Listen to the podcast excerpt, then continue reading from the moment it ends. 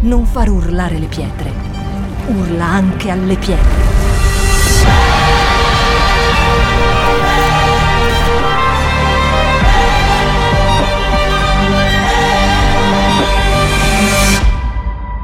Shout 2022. Alza il volume della tua fede. La mia predica è brutta gente. Brutta gente perché parleremo di brutta gente.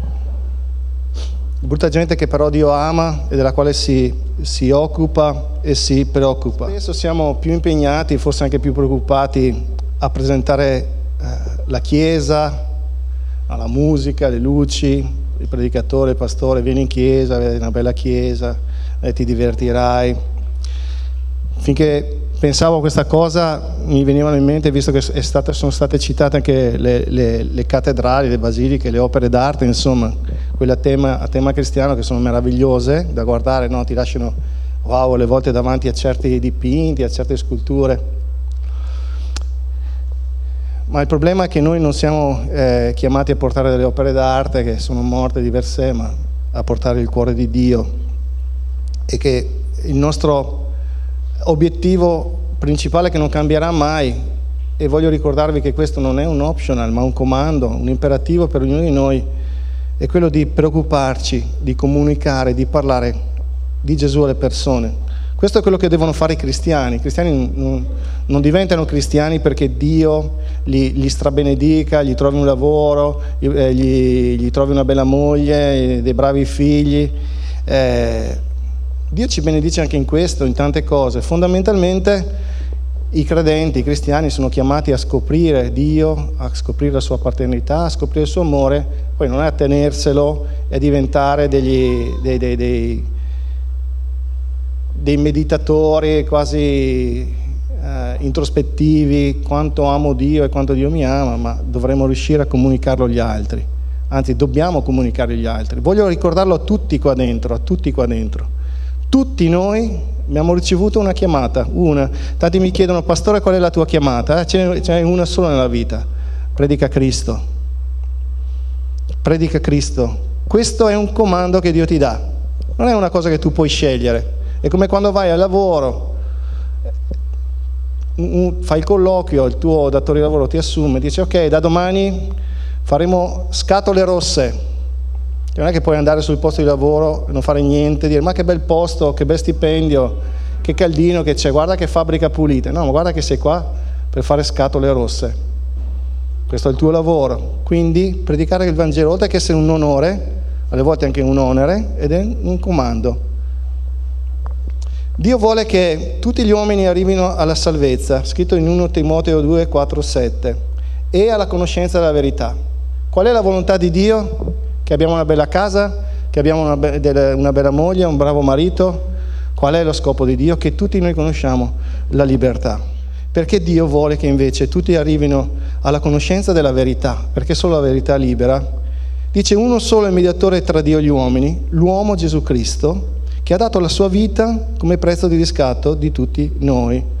E quindi a questo modo, nel tempo stabilito, Dio ha dato la prova che vuole salvare tutti gli uomini. Quando l'ha data la prova? È mandando suo figlio Gesù. Questo era qualcosa che arde nel cuore di Dio, è un fuoco nel cuore di Dio, che tutti gli uomini conoscano la verità. La domanda è, noi ce l'abbiamo questa passione che tutti gli uomini conoscano la verità, oltre che noi? O siamo impegnati magari a perdere tempo e ancora non, non solo noi non conosciamo e non familiarizziamo con la verità, ma non ci preoccupiamo delle persone che muoiono e muoiono lontane da Dio. Per questo dice io sono stato fatto messaggero e apostolo con l'incarico di insegnare ai pagani la fede e la verità. Dice sono sincero, non dico menzogne. Dio vuole che tutti gli uomini giungano a salvezza. E voglio, dirgli, voglio dire a chi magari sta eh, in stand-by o chi sta pregando per delle persone che sembra che non si convertano mai, noi non dobbiamo mai arrivare a pensare che una persona non, so, non si convertirà. Noi siamo persone di fede e non dipende da noi, dipende dallo Spirito Santo, anche dalla libertà di questa persona, ma per quello che compete a noi. Noi dobbiamo credere che una persona possa essere toccata dall'amore di Dio. Altrimenti cosa ci stiamo a fare qua? Facciamo un club degli eletti e diventiamo tutti come i farisei. Siamo bravi noi e gli altri anche se moriranno, eh, sono son loro che non hanno voluto conoscere Dio.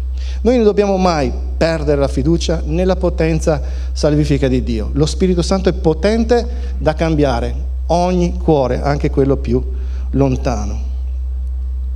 Volevo dirvi che Gesù era etichettato come un mangione e un beone, amico dei, dei pubblicani e delle prostitute. E questa era un'offesa per Gesù. Quindi vi chiedo di, quando parliamo di Gesù e parliamo di Lui usando questa terminologia, consideriamo sempre che questo era un metodo, un modo che usavano i farisei del tempo per stigmatizzare le azioni di Gesù e le persone che frequentava. Quindi non è che è un bel appellativo, anche se la realtà dei fatti è che Gesù ha sempre cercato gli ultimi, gli emarginati, i perduti, le persone malvagie, la brutta gente, di cui ho detto all'inizio il mio titolo, questa brutta gente era la passione di Gesù.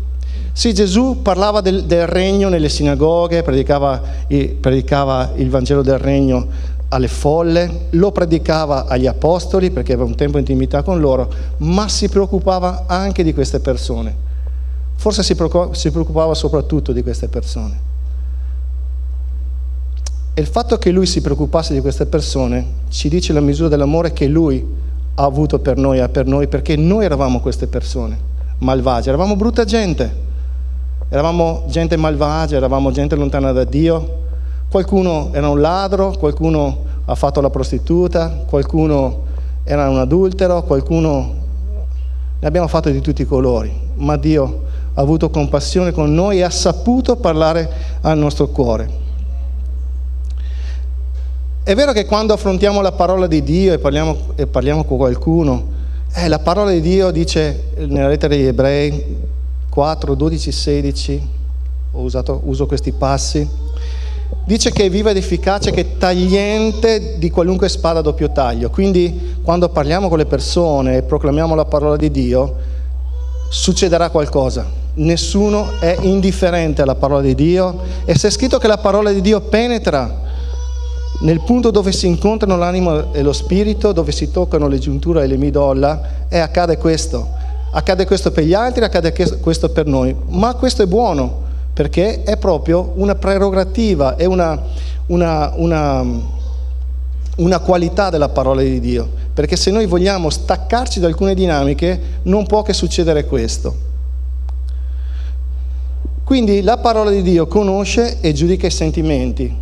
Quindi anche quando Gesù parlava con le persone, noi non abbiamo molti dialoghi del Cristo che parla con queste persone. Sappiamo che però molti di loro hanno cambiato vita, eh, molti di loro hanno ascoltato eh, Gesù e hanno deciso veramente di trasformare ciò che loro sono in ciò che Gesù ha proposto loro. Dice non c'è nulla che possa rimanere nascosto davanti a Dio, davanti ai suoi occhi, tutte le cose sono nude e scoperte ed è un bene che sia così. Noi abbiamo un Dio che ci mette a nudo perché non vuole lasciarci nudi, vuole che siamo rivestiti della sua gloria, del suo sangue, della sua compassione, della sua misericordia, del suo perdono, della sua grazia. Ma abbiamo bisogno di essere spogliati no, di tutto ciò che ci ha sporcato. Alle volte andiamo in giro con i vestiti sporchi e Dio ce li vuole togliere e vuole metterci il vestito pulito. E alle volte non ci piace rimanere nudi davanti a Dio, ma è una necessità. Noi dobbiamo rendere conto a Lui, però ascoltate cosa si dice la parola. Anche se dobbiamo rendere conto a Lui, noi dobbiamo rimanere saldi nella fede che dichiariamo di avere. Perché dice abbiamo un sommo sacerdote che è giunto fino a Dio, Gesù il figlio di Dio. Dice non abbiamo un sommo sacerdote incapace di soffrire con noi per le nostre miserie. Anzi, il nostro sommo sacerdote è stato messo alla prova in tutto come noi e non ha commesso peccato. Quindi quando noi ci approcciamo a Dio non dobbiamo pensare a un Dio lontano, un Dio distante che non ci capisce. Cioè se c'è uno che ci capisce è proprio Lui. È proprio Dio, è proprio Gesù, è proprio il Padre, è proprio lo Spirito Santo che ci parla, Lui ci conosce profondamente perché Gesù ha sperimentato tutto quello che viviamo noi, tranne il peccato. È quello, purtroppo, siamo nati così. Quindi per il fatto che Lui è stato messo alla prova e ha vinto come uomo, non come Dio, ma come uomo non, non ha peccato, questo ci dà la, la, la, la possibilità di accostarci con piena fiducia a Dio, che è un Re misericordioso, per ricevere misericordia e grazia e per essere aiutati nel momento opportuno.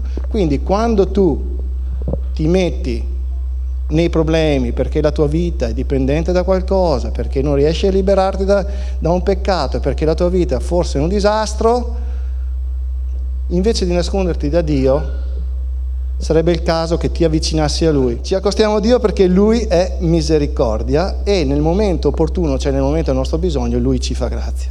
Tito 2.11.1 Dio infatti ha manifestato per tutti gli uomini, ripeti con me, per tutti gli uomini, per tutti gli uomini ovviamente per coloro che credono c'è uno step, cioè hanno la possibilità di entrare in comunione con questa manifestazione di Dio.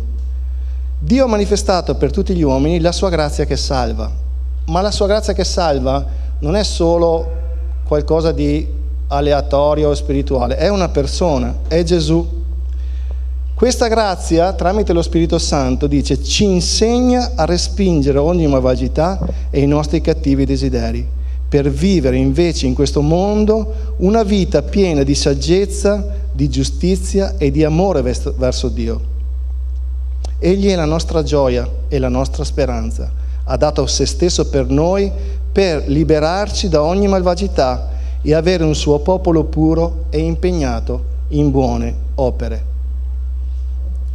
Quindi, quando noi abbiamo bisogno di grazia, non è che abbiamo un Dio seduto su un trono o su, eh, visto che c'è un avvocato, sull'aula di un tribunale che dice ok, ti perdono, eh, avevi dieci anni di condanna, non lo so. No, abbiamo un Dio, abbiamo uno Spirito Santo, abbiamo la sua grazia che ci avvicina a noi e ci insegna, ci insegna a vivere secondo Dio. Non ce la faremo mai da soli. Non ce la faremo mai attraverso le cose che ci imponiamo di fare, non saremo mai abbastanza buoni, non saremo mai abbastanza bravi, ma questo non è un problema per Dio, perché noi abbiamo accesso a Dio perché Lui ha dato se stesso per noi.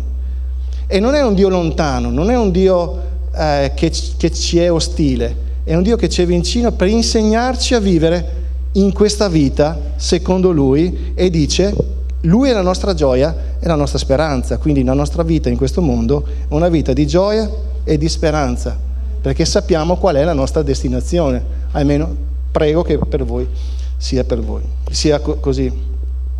Hai mai pensato che eh, qualche volta vedendo le persone, le brutte persone, ne, che ne conosciamo tante, eh, di brutte persone ne conosciamo tante. Quelli bravi partiamo da noi, poi ci sono i nostri parenti, ci sono i nostri amici, ma siamo abituati a dire quella è una brutta persona. Non ho mai pensato di, di, dicendo, guarda, se Dio ha salvato una persona come quella lì, oppure se Dio ha salvato una persona come me, può salvare anche quelli. Quindi questo secondo noi anche se alle volte non ce ne rendiamo conto, ci porta a fare una classificazione di peccati. E noi consideriamo che ci siano peccati piccoli o peccati più grossi.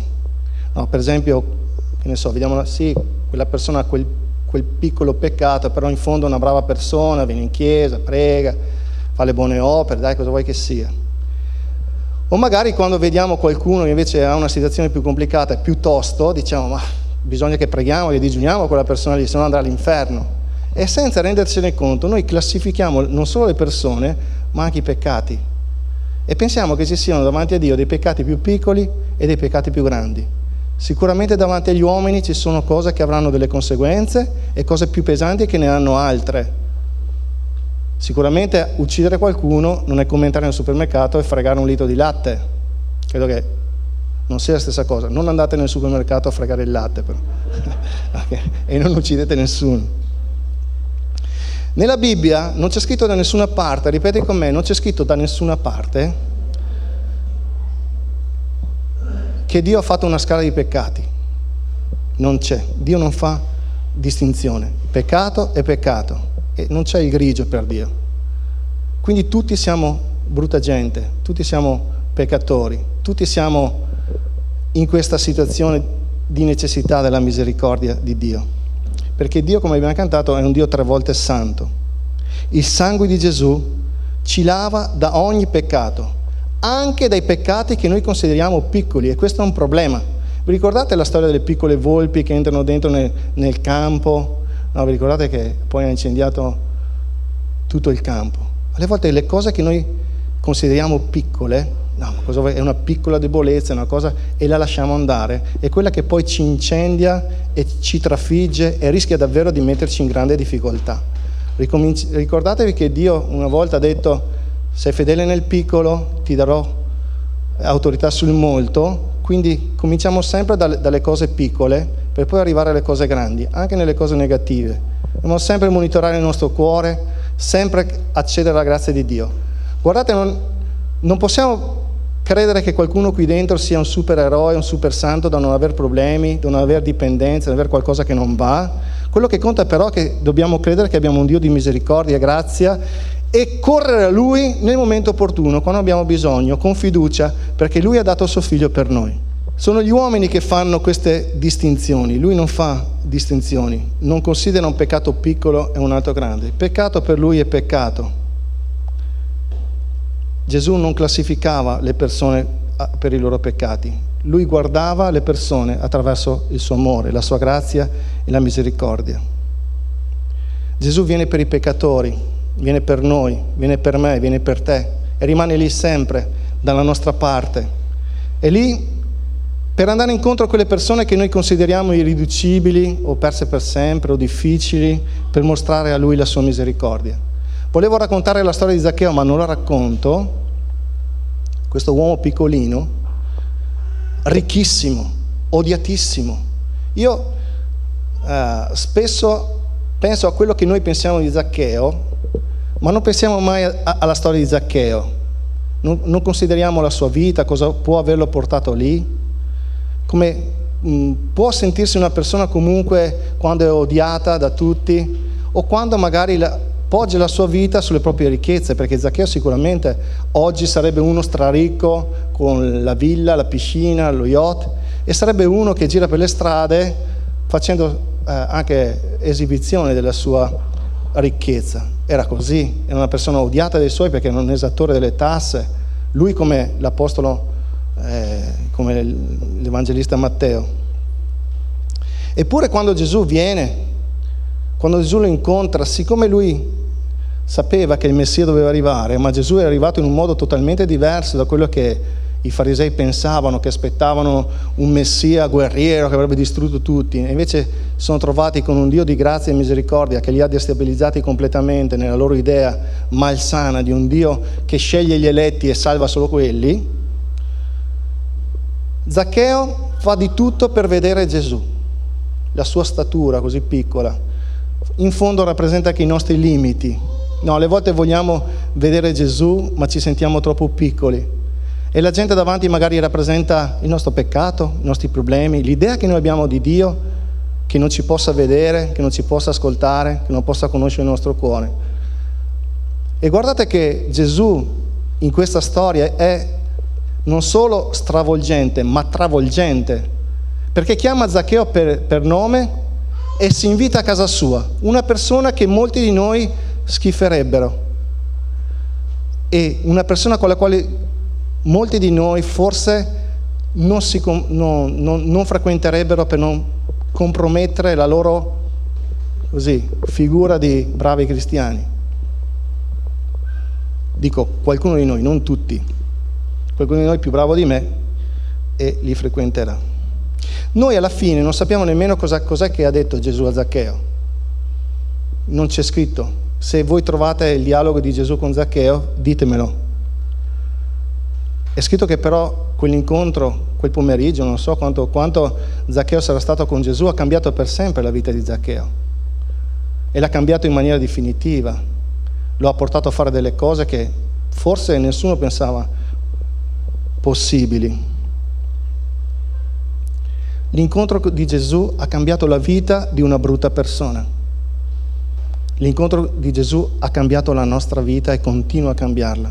Solo l'incontro con la grazia, la misericordia e la bontà di Dio. Attenzione che Gesù non assecondava il peccato. Il fatto che fosse definito amico dei peccatori, pubblicani e delle prostitute non vuol dire che lui approvasse il peccato. Ma ditemi una cosa, che speranza ha un omicida, una prostituta, un adultero, un traditore, una persona che ha una dipendenza dall'alcol, dal fumo, dalla droga, una persona che ha la sua vita stracciata, spezzata, travolta, se non Gesù. In chi la trova questa misericordia se non in Lui?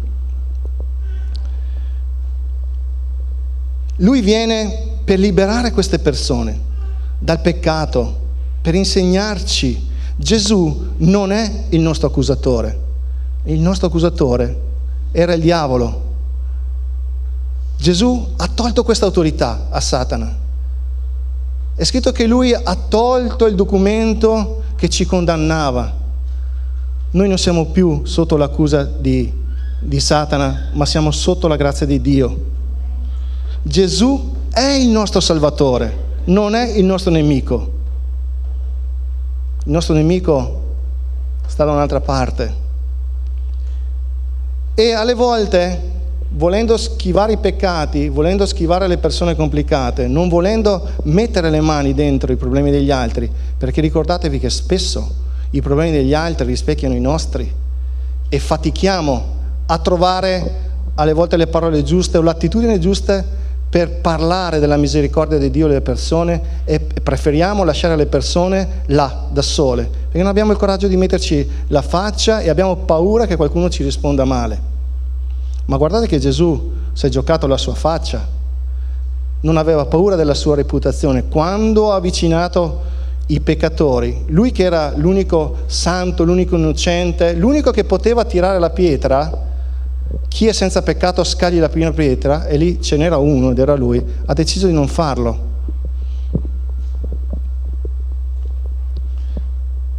C'è la brutta gente che ha bisogno non dell'odio del peccato che ci fa odiare il peccatore, ma della prospettiva di Dio, che guarda il peccatore con l'occhio di misericordia e non classifica nessuno in base alle proprie azioni, ma in base alla misericordia di Dio. Le regole non sono sbagliate, perché se no Gesù, Dio non ci avrebbe dato delle regole. Il problema è il modo, il modo in cui le usiamo, se le usiamo come una clava, se le usiamo per usare autoritarismo e noi le usiamo nel modo in cui Dio ci ha insegnato, perché le regole ci sono ovunque e la nostra vita deve essere una vita ordinata da questo punto di vista. Ma ciò che ci cambia è l'amore, non è la paura della punizione. Guardate che se le persone hanno paura di andare all'inferno e pensano di convertirsi così, non cambieranno mai la, la, loro vita. Sarà una vita continuamente di complessi, di fallimento, di senso di inferiorità. La paura non cambia, imprigiona, incatena, uccide, è l'amore che cambia. I farisei, come dicevo, pensavano che, fosse, che il Messia sarebbe arrivato per, per loro, per i pochi eletti. Ma lui per chi è venuto? È venuto per gli ultimi, per gli emarginati, per chi ha il cuore spezzato, per coloro che sono stati ingannati e anche accecati dal diavolo o dalle persone, traditi dalle persone, abbandonati dalle persone. E sono diventate cattive queste persone, sono diventate malvagie. Gesù è venuto per i malvagi. Andiamo a leggere, vediamo se lo trovo, Matteo, te l'ho girato, Matteo 9, 9, 13. Eccolo qua. Quando lui chiama Matteo, che era anche lui un esattore delle imposte, gli dice seguimi,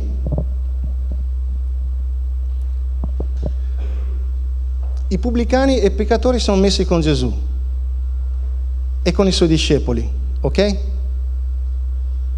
I farisei hanno, hanno visto questo, intanto non hanno avuto il coraggio di affrontare Gesù, ma hanno affrontato i, i, i discepoli e guardate quante persone fanno così. Invece di affrontare il problema, vanno a parlare con le persone che hai attorno, no, per farti fare brutta figura, perché non hanno il coraggio di, di affrontarti. Guardate come agis, agisce il diavolo, come agiscono le persone che hanno un cuore veramente organizzato al male. Perché il vostro maestro mangia con i pubblicani e i peccatori? Perché si inquinano lui che dottore della legge, deve stare lontano dagli impuri.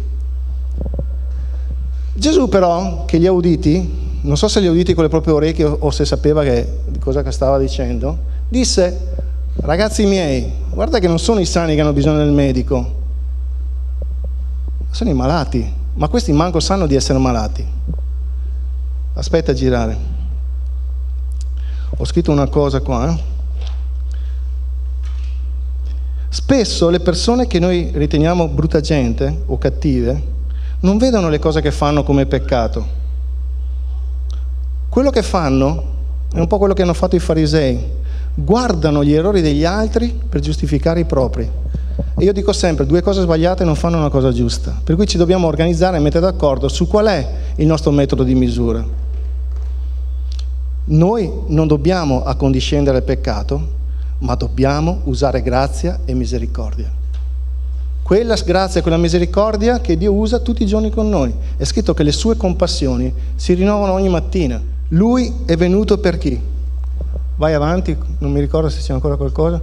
Ecco qua cosa dice Gesù. Oh, andate e imparate cosa significa voglio misericordia e non sacrificio.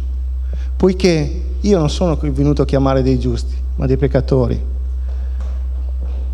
Ok? E Gesù dirà, io non vi condanno, io non condanno nessuno, io sono venuto per salvare il mondo. Lui è venuto per salvare anche quelle persone per le quali tu stai pregando.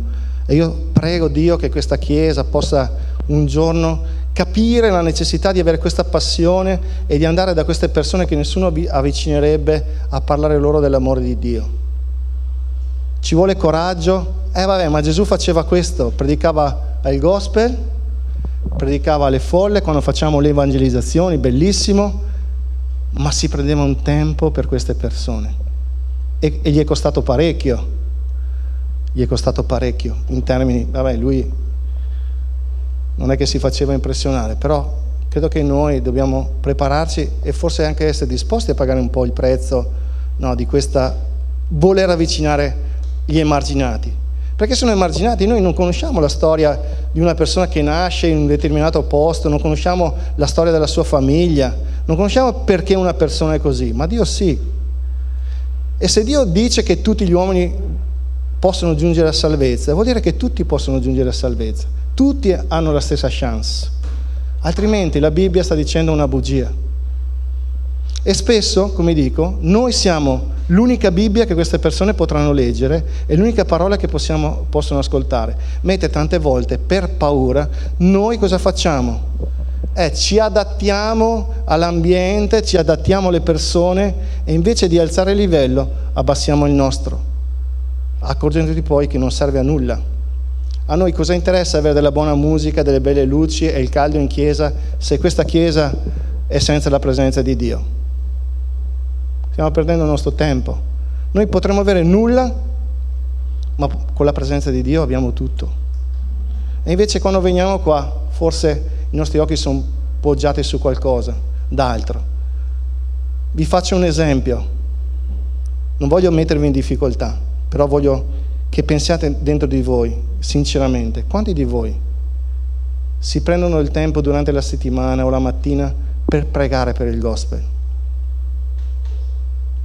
Quanti di voi si stanno prendendo l'impegno perché Dio mostri loro qualcuno a cui annunciare? Gesù.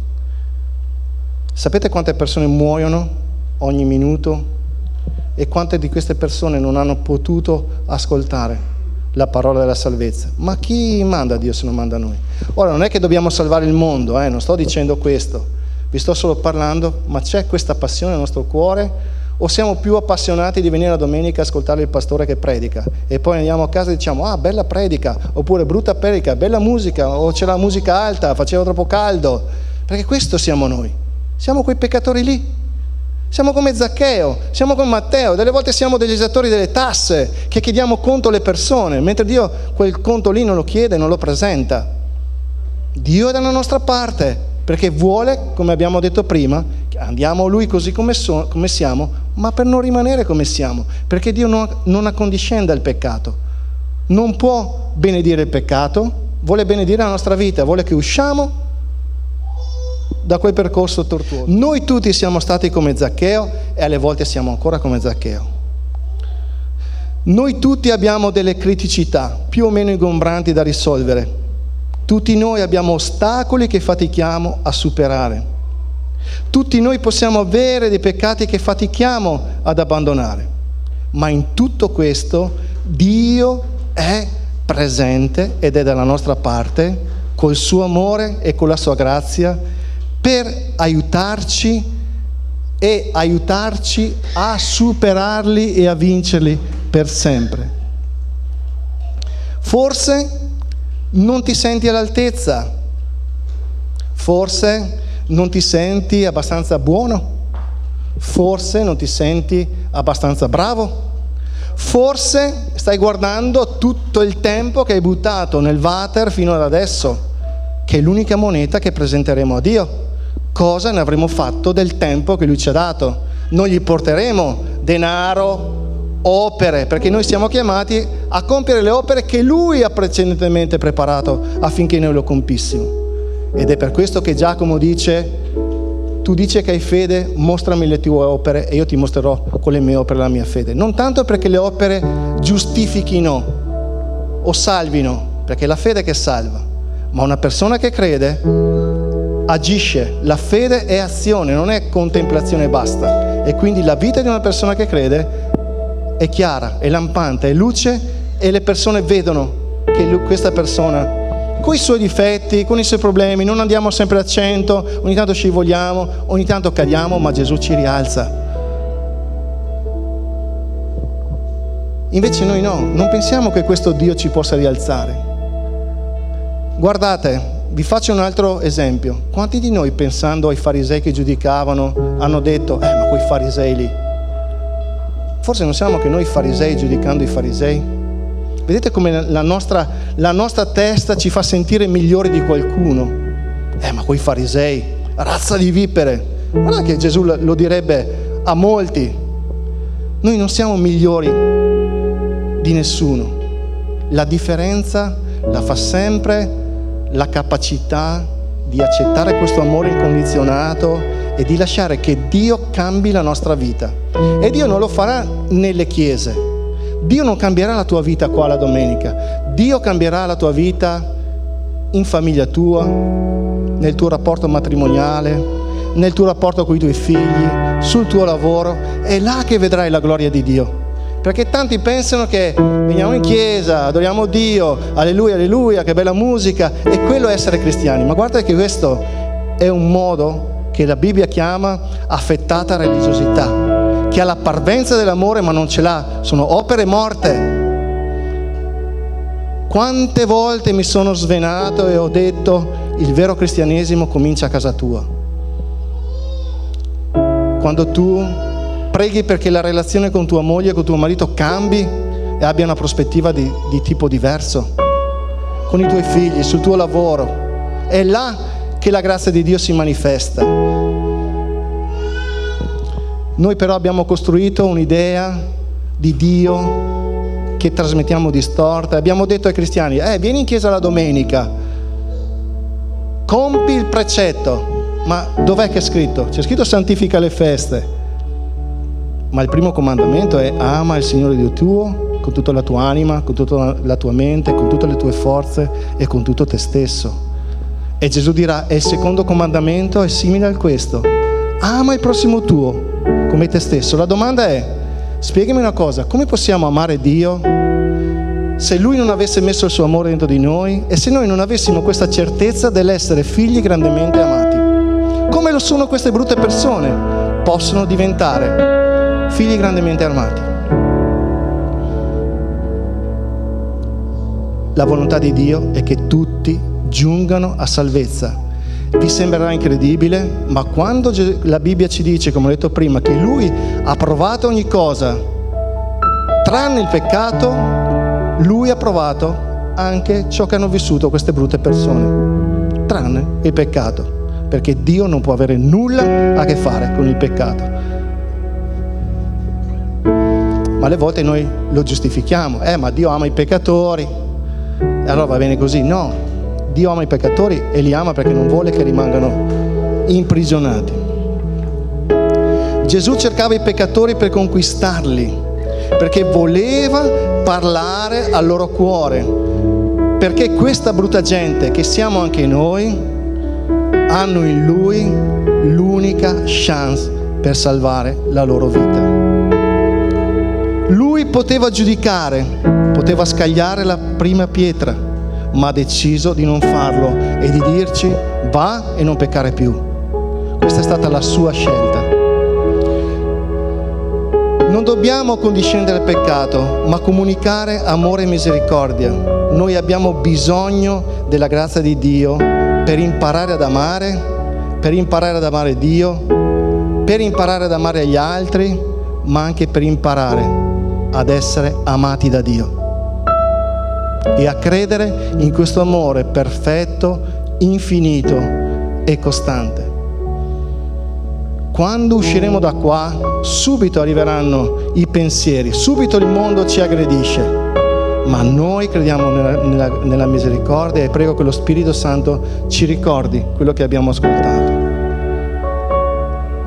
Dio è venuto per consolare chi aveva il cuore afflitto, chi aveva il cuore spezzato e tante di queste brutte persone, anche se a noi non sembra, sono persone ferite, tradite, abbandonate, con un cuore spezzato ed emarginate. Noi non lo sappiamo in realtà quante di queste per- brutte persone stanno gridando a Dio e odiano la vita che fanno, ma non riescono a liberarsi perché hanno bisogno della potenza di Dio. Non diciamo più se Dio è stato in grado di salvare me. Noi non dobbiamo fare questo tipo di distinzione, noi dobbiamo dire Dio è potente da salvare chiunque invoca il suo nome. Ma come lo invocheranno se non l'hanno conosciuto? E quindi che Dio ci dia non solo empatia, ma misericordia, compassione, consolazione e soprattutto che ci faccia portatori di speranza, ma non la speranza quella fatalista, speriamo che Dio faccia, ma quella speranza che è la certezza che Dio compirà ogni sua promessa ed ogni sua parola. Cielo e terra passeranno, ma le mie parole no, non passeranno. Chiudo dicendovi una cosa che ho scritto ieri nel devotional, è vivendo che si impara a vivere. Ed è vivendo con Dio che si impara a vivere con Dio. E questa è la mia preghiera per noi.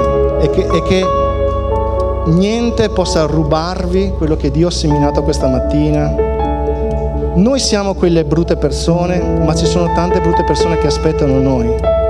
Tu sei luce, lo dico tutte le mattine, tu sei sale, non sei un caso, non sei una fatalità. Dio ti ha scelto, ti ha preparato, ti ha riempito di doni, di talenti, ti ha attrezzato affinché tu possa andare in giro a spandere il profumo di Cristo in un mondo che puzza di morte e di sterco satanico. Il profumo di Dio è una cosa meravigliosa.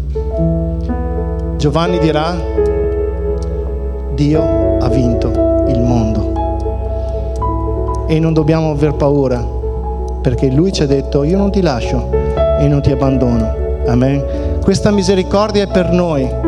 Quindi quando ti sentirai piccolo come Zaccheo, quando dovrai salire sull'albero, scoprirai sempre Gesù che ti chiama per nome e ti dirà, dai, oggi vengo a casa tua,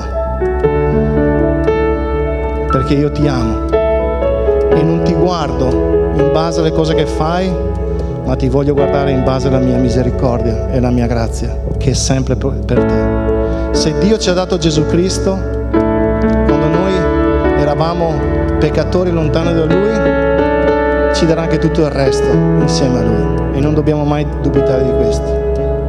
Padre nostro che sei nei cieli, sia benedetto e santificato il tuo nome, che è il nome di sopra di ogni altro nome.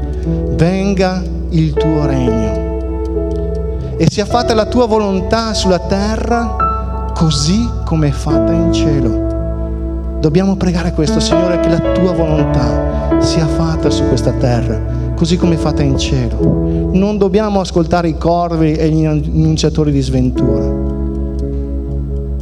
Dacci oggi il nostro pane quotidiano, quello di cui abbiamo bisogno, pane materiale pane, e il pane spirituale. e perdonaci, così come noi perdoniamo gli altri. Insegnaci a perdonare, insegnaci a lasciare andare, perché la mancanza di perdono incatena noi e fa che non cadiamo nella tentazione, ma liberaci dal male, anche il nostro male, la capacità nostra di fare del male. Liberaci dal male che è in noi e dalla predisposizione che abbiamo di fare il male, ma liberaci anche da Satana, liberaci dal maligno, dalle sue macchinazioni nel nome di Gesù, perché tuo è il regno, tua Signore la potenza e tua è la gloria per sempre. Amen. Che Dio continui a benedirci. Grazie. Non far urlare le pietre, urla anche alle pietre.